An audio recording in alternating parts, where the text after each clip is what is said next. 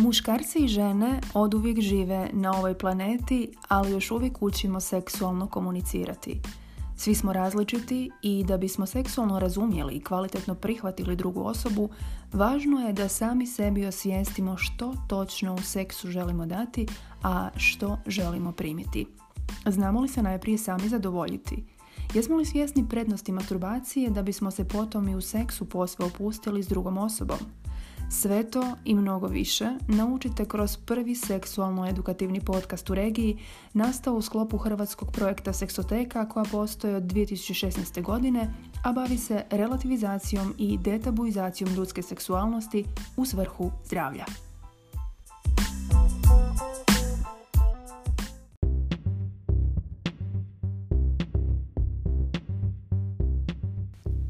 Pokrovitelj mojeg drugog po redu podcasta je Jazavac, idealan odabir za sve vrste informatičkih poslova.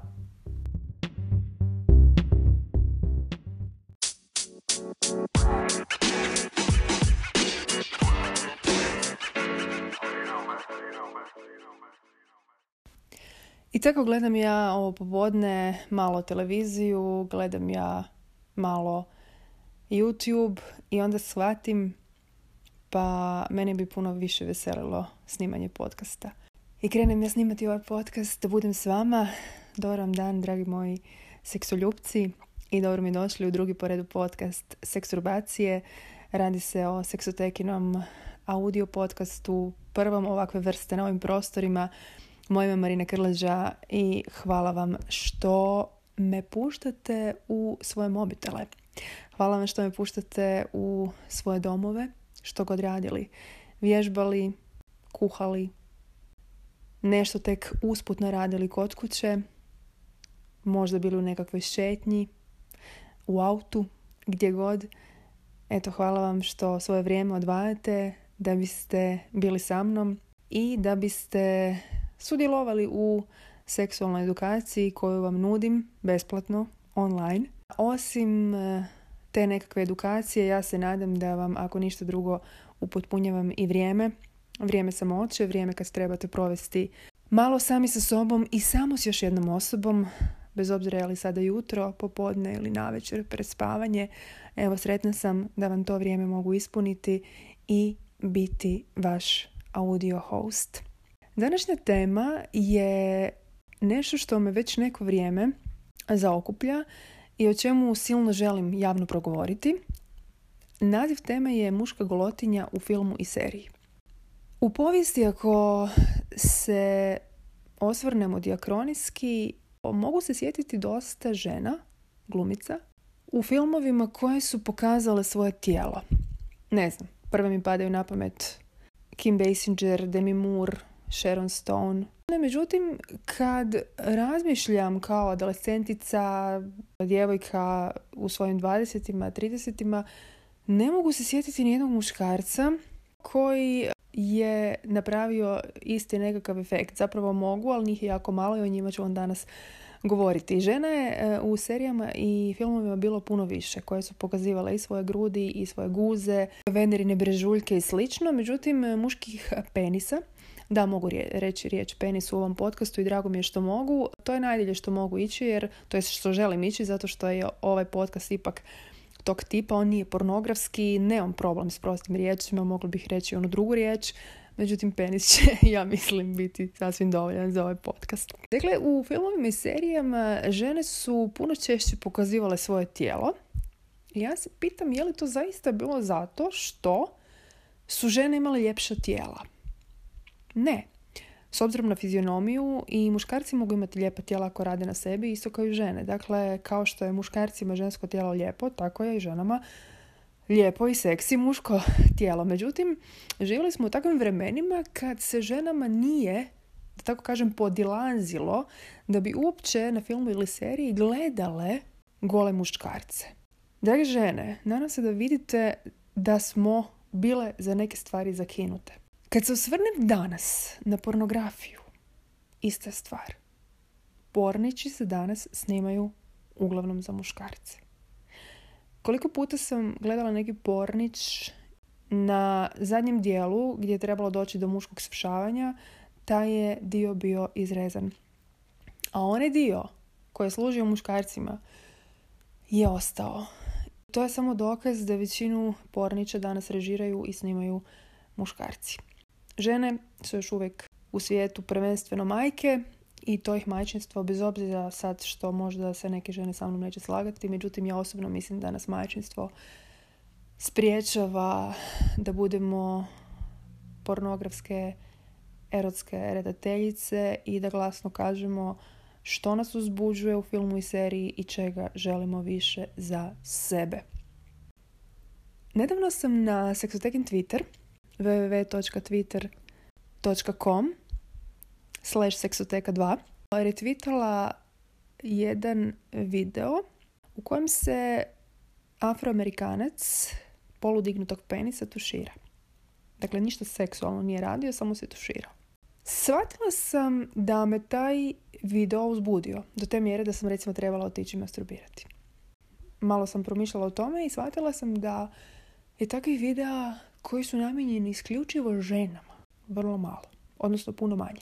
Vi kad dođete na neki porno sajt, uglavnom su porniči koji služe muškarcima zato što je porno industrija godinama snimana upravo s tom intencijom. Nadam se da će se to u dogledno vrijeme promijeniti, a kako će se promijeniti tako što se mi žene osvijestimo i tako da shvatimo da imamo pravo i zahtijevati i dopustiti sebi tako nešto stvarati, režirati i da to nije apsolutno nikakva sramota. Vratimo se na filmove i serije.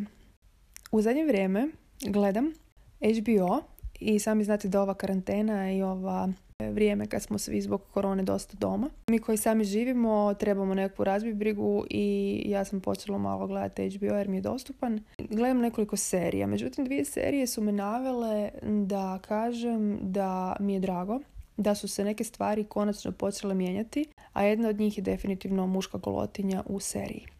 Osim što imamo više tematike gay seksa, homoseksualnih orijentacija, generalno u umjetnosti koja bude eksplicitnija i gdje se više LGBT populacija ne srami priznati da je to što je. I mi kao svijet ju sve više prihvaćamo. Doduše u Hrvatskoj imamo još puno zaraditi, međutim stvari su puno bolje nego što su bile prije. Tako i u serijama ima više tematike gdje afroamerikanci dolaze do izražaja, gdje se nejednakost između rasa je prije puno više vidjela, gdje afroamerikanci dobivaju puno više glavnih uloga, puno više uloga moći. To su teme koje danas, ja bih rekla, nekako dominiraju. Dakle, muška tijela koja se ne srame biti objekti, seksualni, rasna jednakost i gej problematika. U svakom slučaju istinski pozdravljam sve tri teme.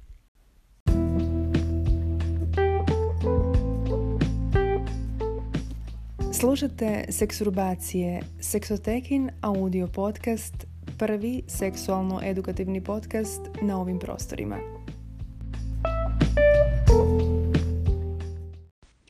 Dvije serije u kojima je bila, bilo golotinje. E, prva od njih je Černobil. Radi se o miniseriji dokumentarističkoj, inače drami, od pet epizoda i u trećoj epizodi imamo rudare koji kopaju tunel e, usred ekološke katastrofe e, i s obzirom na to da je temperatura u tunelu 50 celzijevih stupnjeva, oni se skinu. Ne znam je li to bilo po istinitom događaju, ali počeli su se na setu samo vidite u jednom trenutku klatiti penisi, vidjeti muške guze i taj glavni rudar dolazi pred to rusko vrhovništvo tamo u Černobilu nešto s njima razgovara i posve gol. E, vjerujem da je to bio jedan jako zanimljiv aha moment za žensku populaciju u tom trenutku koja je gledala seriju, jer to je najmanje što očekuješ u takvoj seriji. Ja sam bila jako ugodno iznenađena, čak mi je onako nekako osmih na lice ovaj, došao i evo, drago mi je da e, je napravljen takav jedan fini pomak u e, radnji jedne takve serije. E, druga serija koja mi je isto tako zapala za oko je Black Monday. U e, četvrtoj epizodi druge sezone, e, malo sam zguglala da vidim točno što je to, kad je to točno bilo, imamo gay sex u kojem je jedan muškarac na drugom, potpuno su goli. Inače je bilo nešto malo tog gay seksa prije, međutim baš da ovo je bilo prvi put da sam ja vidjela golog muškarca na golom muškarcu u seriji koja se prikazuje u nekakvom mainstream terminu na jednoj mainstream uh, televiziji. Uh, dakle, u jednom trenutku jednog od tih likova počne, uh, to je zove žena i ovaj drugi mu kaže svršiću, a ovaj dalje priča sa ženom dok je ovaj u nekakvoj ekstazi sve u svemu vjerujem da su ti glumci čak i heteroseksualni, ali pohvaljujem i takvu režiju, a pohvaljujem i same glumce što imaju odvažnosti glumiti takve likove, e, manjinske dakle, jer jedino tako mijenjamo društvo. Naravno da s jedne strane i to društvo treba postati spremno da tako nešto uopće gleda i prihvati kao normalno, meni je žao što u Hrvatskoj još imamo dosta zaraditi po tom pitanju jer uvijek ponavljam kad vi nemate problem s vlastitom seksualnošću onda u potpunosti prihvaćate i tuđu seksualnost kakva god ona bila jer ako imate zadovoljavajući seksualni život zašto bi vas smetalo što se tamo neki drugi ljudi vole i seksaju.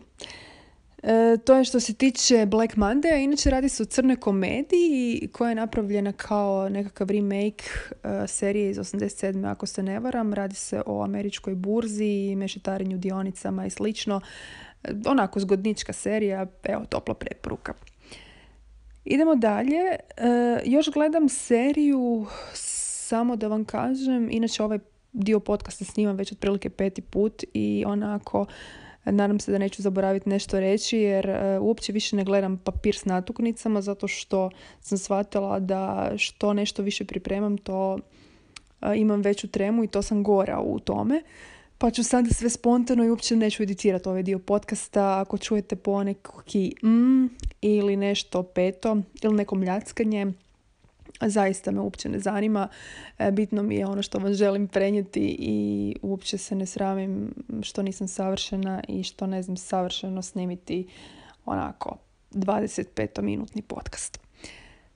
E, ovaj, gledam dakle seriju još I'm the Night, ja sam noć, u kojem e, mlada bjelkinja ima konstantno pik na muške crnce i nekako se provlači ta seksualna privlačnost između um, rasa.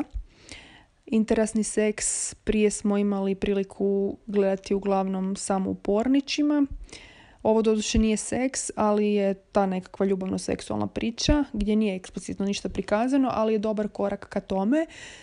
Što se tiče pornića, oni su uvijek, ja govorim, bili liberalni jer gledanje žene, žene bjelkinje i muškarca crnca u uh, penetracijskom seksu i bilo kakvom drugom seksu po meni je nešto što je bilo vrlo humano i to sam uvijek zagovarala i po tome ono možemo bez problema reći da su pornići bili možda i stvarni od stvarnosti i da su rušili neke barijere koje normalni film i serija tek sad počinju rušiti, ali evo meni je jako drago zapravo kao seksualna edukatorica da živim u ovom vremenu i da doživljavam sve ovo što mi se prije 20 godina kad sam bila mlada djevojka činilo nemogućim i onako sam razmišljala pa neću valjda ostariti čekati da, čekajući da dođe do te nekakve seksualne tolerancije, da budemo svi jedni prema drugima pravedniji i da zapravo gledamo svoje posle i uvažavamo druge ljude.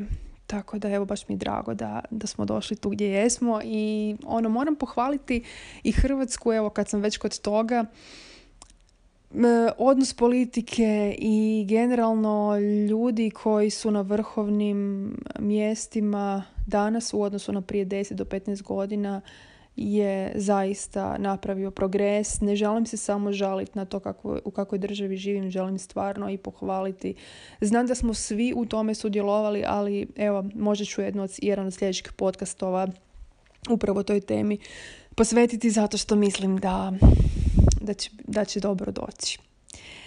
E, evo sad ćemo još nešto reći o e, glumcima koji su mi u e, filmovima bili seksi i neki od njih su pokazali i svoje genitalije.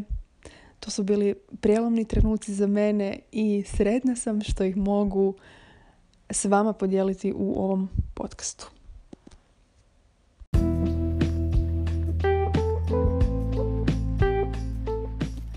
Slušate Seksurbacije, Seksotekin audio podcast, prvi seksualno-edukativni podcast na ovim prostorima. A sada ću spomenuti nekoliko glumaca iz filmova koji su na mene ostavili zaista dubog dojam, ne samo zato što su pokazali svoje penise, nego i zato što su bili vrlo liberalni i pokazivali svoja tijela i tako dalje. E, imajte u vidu da su ovo samo neki od filmova koje sam osobno gledala. Naravno da nisam mogla gledati sve filmove i da vjerojatno vi znate možda neki film koji ja neću danas spomenuti ili nekog glumca kojeg neću spomenuti. Međutim, mislim da oni koji su pokazali penise njih hoću, ali ako na kraju ovog podcasta e, shvatite da nekog nisam spomenula, molim vas, pišite mi na seksoteka.gmail.com i vrlo rado ću pročitati ono što još nisam znala.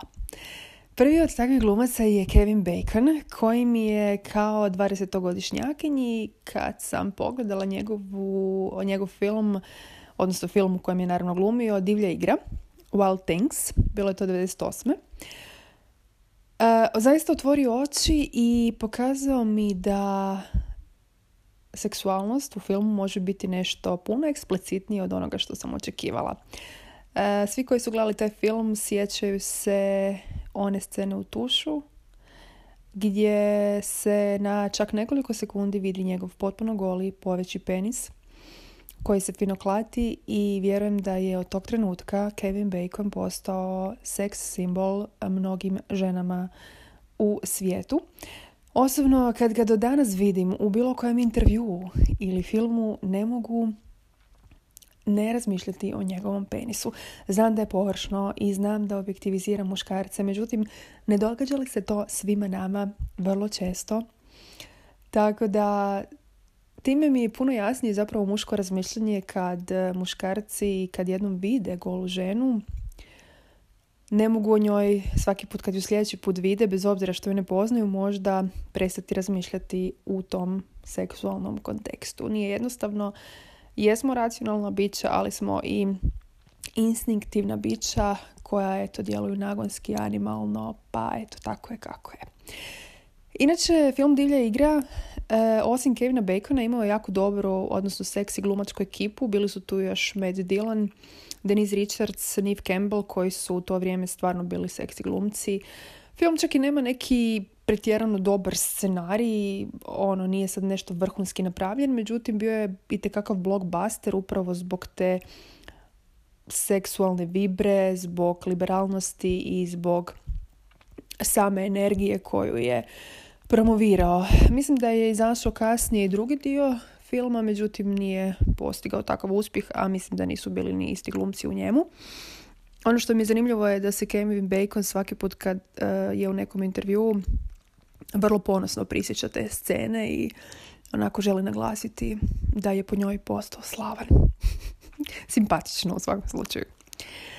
Idemo dalje. E, onaj glumac koji je meni osobno bio idol nekakav seksualni tijekom odrastanja i u kojeg sam moram priznati bila zaljubljena. U Kevina Bacona nisam bila zaljubljena, ali u ovog jesam. E, ne samo zato što je fizički bio moj tip muškarca, plave oči i onako svjetlo smeđa do plava kosa. Danas nemam takav e, dakle ukus. Danas mi je puno važniji karakter. Fizički izgled mi je manje važan i može me oduševiti bilo koja, ono, fizički bilo kakav muškarac. E, preferiram naravno mršve muškarce, ali karakter je puno važniji. Ali u 90-ima uh, on je bio, ja bih rekla, nekako onako model muškarca jedan od najseksipilnijih glumaca koji su u to vrijeme e, bili na tržištu. Filmske industrije, naravno. Radi se o Jamesu Spaderu. Mnogi od vas ga možda ne znaju po imenu i prezimenu, ali ga znaju po onoj seriji Zakon i red, ako se ne varam, kriminalističko pravno i tako nešto. Ja osobno nisam tu seriju gledala jer me ne zanima baš takva tematika serija. Međutim, ovaj, glumio je za početak u filmu Seks, laži i video vrpce. Onda je glumio u filmu uh, The Secretary, odnosno sekretarica sa jednako famoznom Maggie Gyllenhaal, nadam se da se tako čita. I inače taj film Sekretarica moram samo reći da je uh, ima uh, dakle te, za temu sadomazo odnos, odnosno odnos dominantnog partnera i počinjenog. Jako dobar scenarij i toplo vam preporučam da ga pogledate ako još niste. Međutim, zašto spominjem Jamesa Spadera? Zbog jednog razloga, ali samo još da prije spomenem jednu još od uloga koju je spomenuo, koju je igrao u filmu, a bio je to film Vuk sa Michelle Pfeiffer i Jackom Nicholsonom. Spader je tamo igrao negativca Vukodlaka i unatoč tome što je igrao negativca bio je iznimno seksi u toj nekoj animalnoj ulozi. Zaista svaka čast. No, onaj film zbog kojeg je zapravo meni Spader postao sex simbol je film Sudar, odnosno The Crash iz 1996. godine. I radi se o filmu Davida Cronenberga e, s tematikom ljudi s invaliditetom koji svoje tjelesne mane ne smatraju ikakvom preprekom za kvalitetan seksualni život. Film je pomalo bizaran, međutim osobno sam oduševljena tim filmom. Ne samo zbog scenarija u kojem postoje različiti različite scene eksplicitne seksa. Mislim da sam puno masturbirala na taj film. Nego i zato što ovaj je zato što promiče taj hedonizam per se. Dakle, način na koji e, se ta komponenta hedonizma provlači kroz film gdje se slavi život pod svaku cijenu i užitak i onaj zapravo vortex, taj nekakav e, ja bih rekla to vortex raspoloženje u kojem se moraš osjećati dobro. Mislim da je nešto što je bio moj drive dugi niz godina u životu i u 20. i u 30. Trudila sam se živjeti na takav način, dakle konstantno preispitujući svoju seksualnost, radići nekakve nove stvari, eksperimentirajući, upoznavajući se s novim ljudima. E, možda ću jednom i o tome audio podcast napraviti, ali ovaj, jako me podsjetio na ono što sam bila i što sam htjela biti i što sam na kraju dana i bila. I e, zaista tu vrstu slobode i tu vrstu slobodoumnosti u seksualnosti uvijek ću podržati. Imala 20, 30, 40, 60 ili 100 godina. Eto ga, toliko o, o Jamesu Spaderu. Idemo do serije jedne malo starije u kojem je glumio jedan skandinavski glumac koji je do danas vrlo ja bih rekla e, čest glumac u filmovima i serijama, produktivan, taj sam pridjev tražila, e, šveđanin Aleksandar Skarsgård, u kojeg sam se zaljubila e, kad sam gledala seriju True Blood, odnosno Okus krvi. Kao što možete primijetiti, vampirska tematika mi je uvijek bila jako zanimljiva. Ima postoji razlog naravno za to, ali neću, neću sad o njemu. I on u, tom, u toj seriji glumi Erika Nortmana, e, dakle vampira koji je vrlo, vrlo seksipilan i tu, tu mi je zapao za oko. Inače je jako zgodan fizički i ima taj tu neku karizmu baš onako seksualnu. E, inače, njegov je otac Stellan Skarsgård i glumi u prije spomenutom Černobilu jednu od glavnih likova pa eto možda ćete ih sad malo drugčije gledati. E, jabuka naravno ne pada daleko od stabla. Bilo mi je zapravo zanimljivo u jednom intervju kad je e, Aleksandar rekao na upit novinara kako je proživljavao djetinstvo.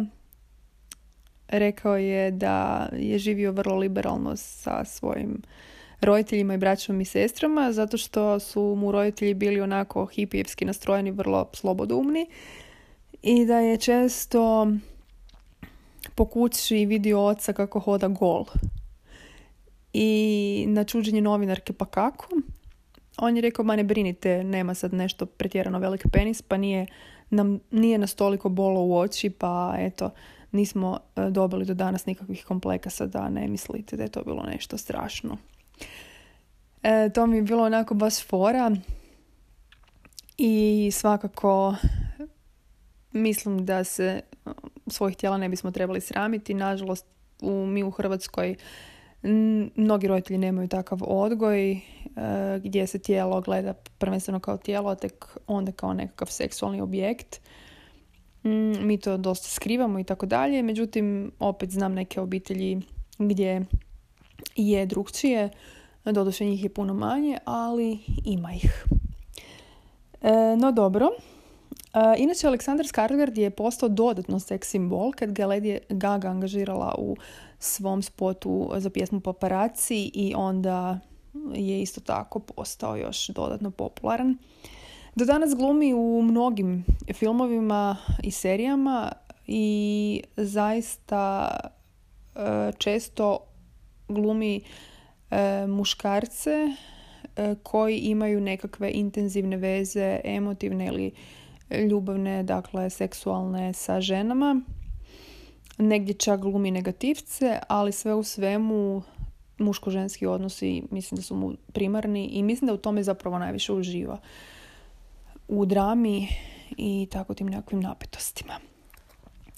E sad, jedan od glumaca, sljedeći koji, kojeg ću spomenuti, koji je, ja bih rekla, malo iskopirao Kevina Bacona – napravio to kasnije, ali u jednom jako dobrom filmu kojeg je sam režirao.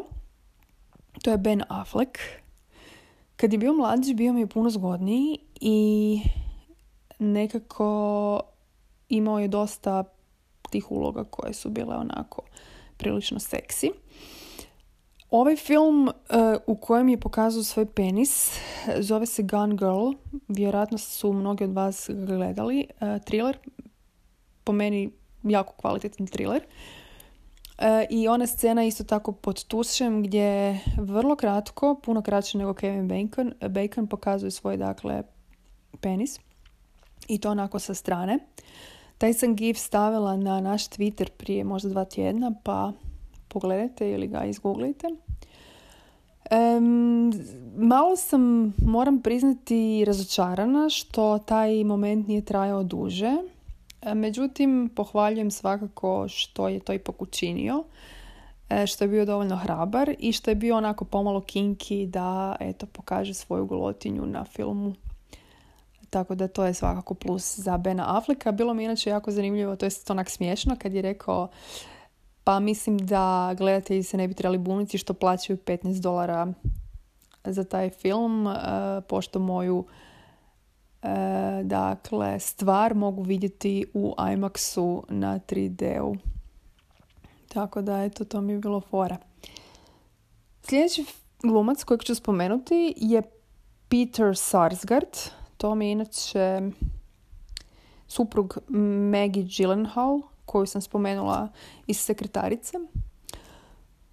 On je glumio u filmu Kinsey iz 2001. E, sami znate da sam Kinseyevka, da Kinseya Alfreda često spominjem u seksoteknim objavama, kolumnama i da zagovaram teoriju da smo svi biseksualni. tako da ovaj film definitivno trebate pogledati, iako ne dočarava baš u potpunosti Kincijevu cijelu teoriju. Mislim da je jedan film premali za to. Međutim, svakako ovaj, je dobar za nekakvu uvertiru. E sad vjerujem da postoje oni koji su se začudili malo prije kad sam rekla da smo svi biseksualni. Samo ću usputno za takve reći da obrsi su ti koji nas usmjeravaju e, dakle evolucijski da budemo heteroseksualni jer nam je cilj produženje vrste naravno. Međutim da na otok stavite isključivo muškarce e, jedan otok, a na drugi otok isključivo žene i da im ništa ne kažete koje su seksualne orijentacije, što je normalno. Budite uvjereni da biste definitivno vodili ljubav i seks s osobama svojeg spola, jer nas ne privlači toliko drugi spol koliko nas privlači samo uzbuđenje. Naravno da će uvijek postojati ljudi koji se sa mnom neće slagati, međutim tu smo da toleriramo mišljenja jednih drugih, da pomičemo granice i da razvijamo javni diskurs, zar ne? E, Peter Sarsgaard u filmu Kinsey je imao poljubac onako prilično strastven s Lionom Nisonom.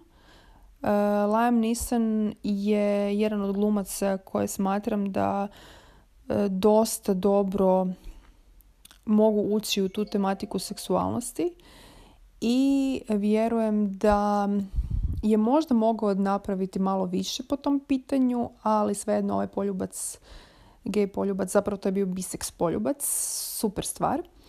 Bio je jako onako seksi, moram priznati. E, sljedeći glumac je Vigo Mortensen, ljubimac, vjerujem, mnogih žena, pa i naravno gejeva diljem svijeta. E, vrlo zgodan fizički, imao je prekrasnih uloga, međutim uloga u kojoj se skinuo, dakle film za koji se skinuo bio je Eastern Promises, odnosno e, mislim da se zove Uskršnje obećanja. Pokazao je svoj penis, također jedan prekrasan trenutak za mene jer mi je on uvijek bio jako seksi i kad sam to vidjela u tom filmu rekla sam, ti, rekla sam si hvala Bože. Uglavnom, uh, Vigo je rekao u jednom od intervjua kasnije da je imao samo 8 sekundi za to da odluči hoće li se skinu do kraja ili ne, da mu je tu režiser dao slobodne ruke i odabir i rekao je da je za radnju ipak odabrao to i stvarno mu skidam kapu zato što i sami znate da filmovi jako često dakle ne prikažu u potpunosti stvarnost nego dijelit će i način na koji redatelj to vidi i dokle može ići jer glumci koliko god jesu e, dakle objekti u rukama režisera toliko i oni imaju svoje nekakve moralne, etičke i ostale granice na koje mogu i ne moraju pristati. E, tako da svaka čast Vigu, Vigo volimo te i budi dalje ono što jesi i hvala ti na toj sceni u uskrčenim obećanjima. Još ću spomenuti e, tri glumca. Prvi od njih je jedan koji je mnogim ženama seksi. Meni osobno nije, ali mi je onako nekako upada u ovu temu. To je Mark Wahlberg. Meni on najdraži bio kao pjevač one rap pjesme, sad se ne mogu točno sjetiti kako se zove, nije ni bitno. E, puno draži nego kao glumac. Nekako osjećam, iako ima dobro tijelo, da mu to tijelo nije nekako u korelaciji autentično sa seksipelom kojeg zna glumiti. E, u Boogie Nightsu filmu je mnogima bio vrlo seksi i u filmovima gdje se skida. Osobno nisam neki fan filmova poput Full Montija gdje imamo tematiku muških stripera. Nekako osjećam da je to pomalo neprirodno, da je puno prirodnije ženama da budu, da se pokazuju. Muškarci su više oni koji promatraju i onda kad muškarac zauzme tu ulogu stripera gdje su žene promatrači, nekako mi baš nije prirodno. E, I sami znate da volim liberalnost i volim da ne postoji nekakve sad uloge muško-ženske, međutim ta uloga stripera muških gdje onako namjerno pokazuju svoje meso, tijelo, a penisi su im spušteni za to vrijeme, nekako mi nije uopće prirodno, tako da pisala sam u svom romanu Žena robot, koji će, ja se nadam, biti uskoro. O toj temi jednu poglavlje baš govori o, o porno industriji današnjice i generalno striperima. Pa eto, kad izađe svakako ga nabavite. E, dakle, to je što se tiče Marka Wahlberga. I tu je još Ralph Fiennes, jedan malo stariji glumac, ali e, fizički dosta podsjeća na Lama Nisona. I glumio je u nekoliko zanimljivih filmova. Jedan od njih je Bigger Splash. E, mnogi od vas ga se vjerojatno sjećaju iz engleskog pacijenta, gdje ima jednu seksi scenu, ali nije se skinuo do kraja. E, međutim, njegova energija, način na koji pristupa glumicama i uloge koje odabire je jako, jako seksi po meni i ima moje puno poštovanje. E, volim ga vidjeti uvijek, volim taj njegov glas, te njegove pokrete. Mm, evo, on je jedan od tih glumaca koje bi voljela vidjeti gole, definitivno. I za koje mogu reći da mi je žao što se nikad nisu skinuli. I posljednji glumac kojeg ću danas spomenuti, za kojeg mi je ne samo meni, nego vjerujem mnogim ženama žao što se nije skinuo nikad do kraja. E, rekla bih najveći možda seks simbol u toj glumačkoj ekipi danas i ne samo danas, nego već tri desetljeća. Po mnogima najljepši glumac ikad u fizičkom smislu i čovjek oko čijeg se privatnog života jako puno prašine diže. Dobar glumac, e, radi se o Bradu Pittu.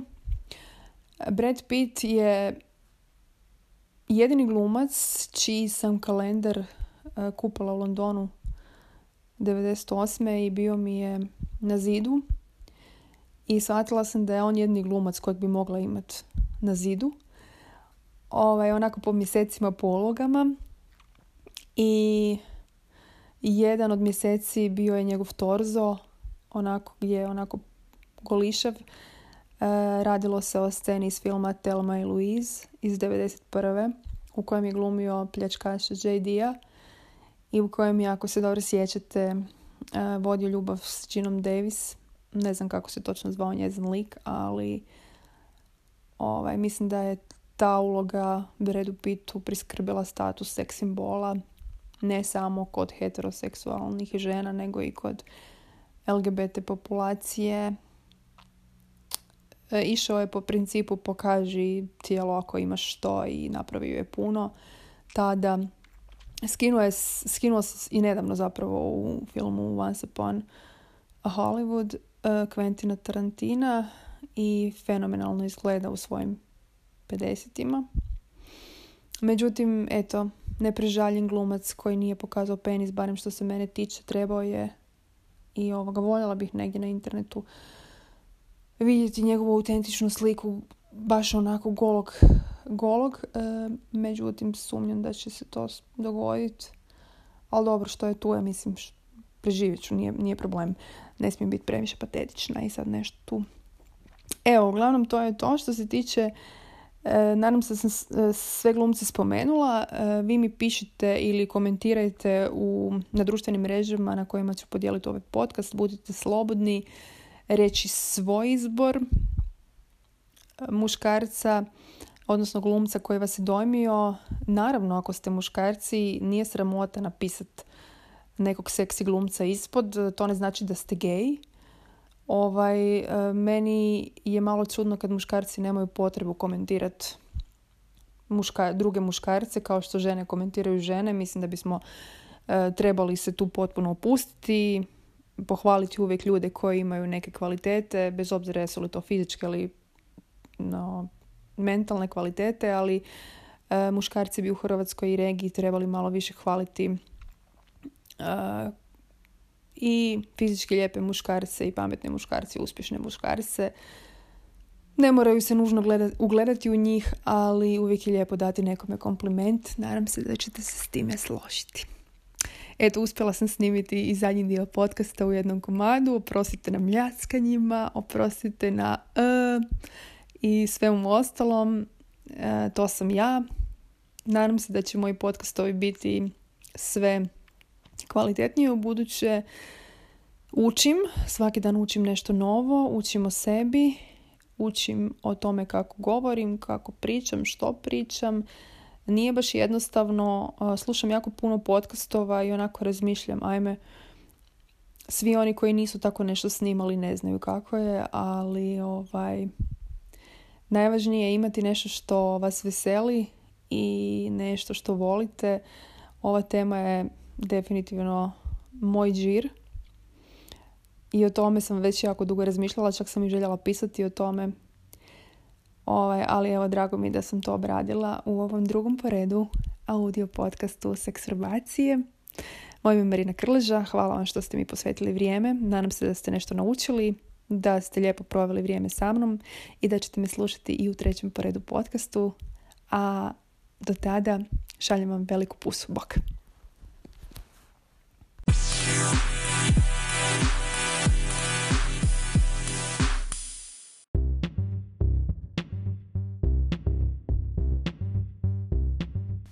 Treba li vam konfiguracija mrežne opreme? Tvrtka Jazavac brzo i efikasno konfigurira van mreže, LAN mreže, firewall i ostale vrste cybersecurity-a.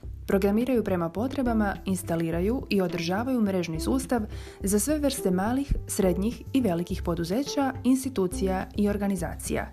Za dodatne informacije s povjerenjem nazovite 098 389 631. Jazavac, brzo i efikasno rješenje za vaše informatičke dvojbe i ideje.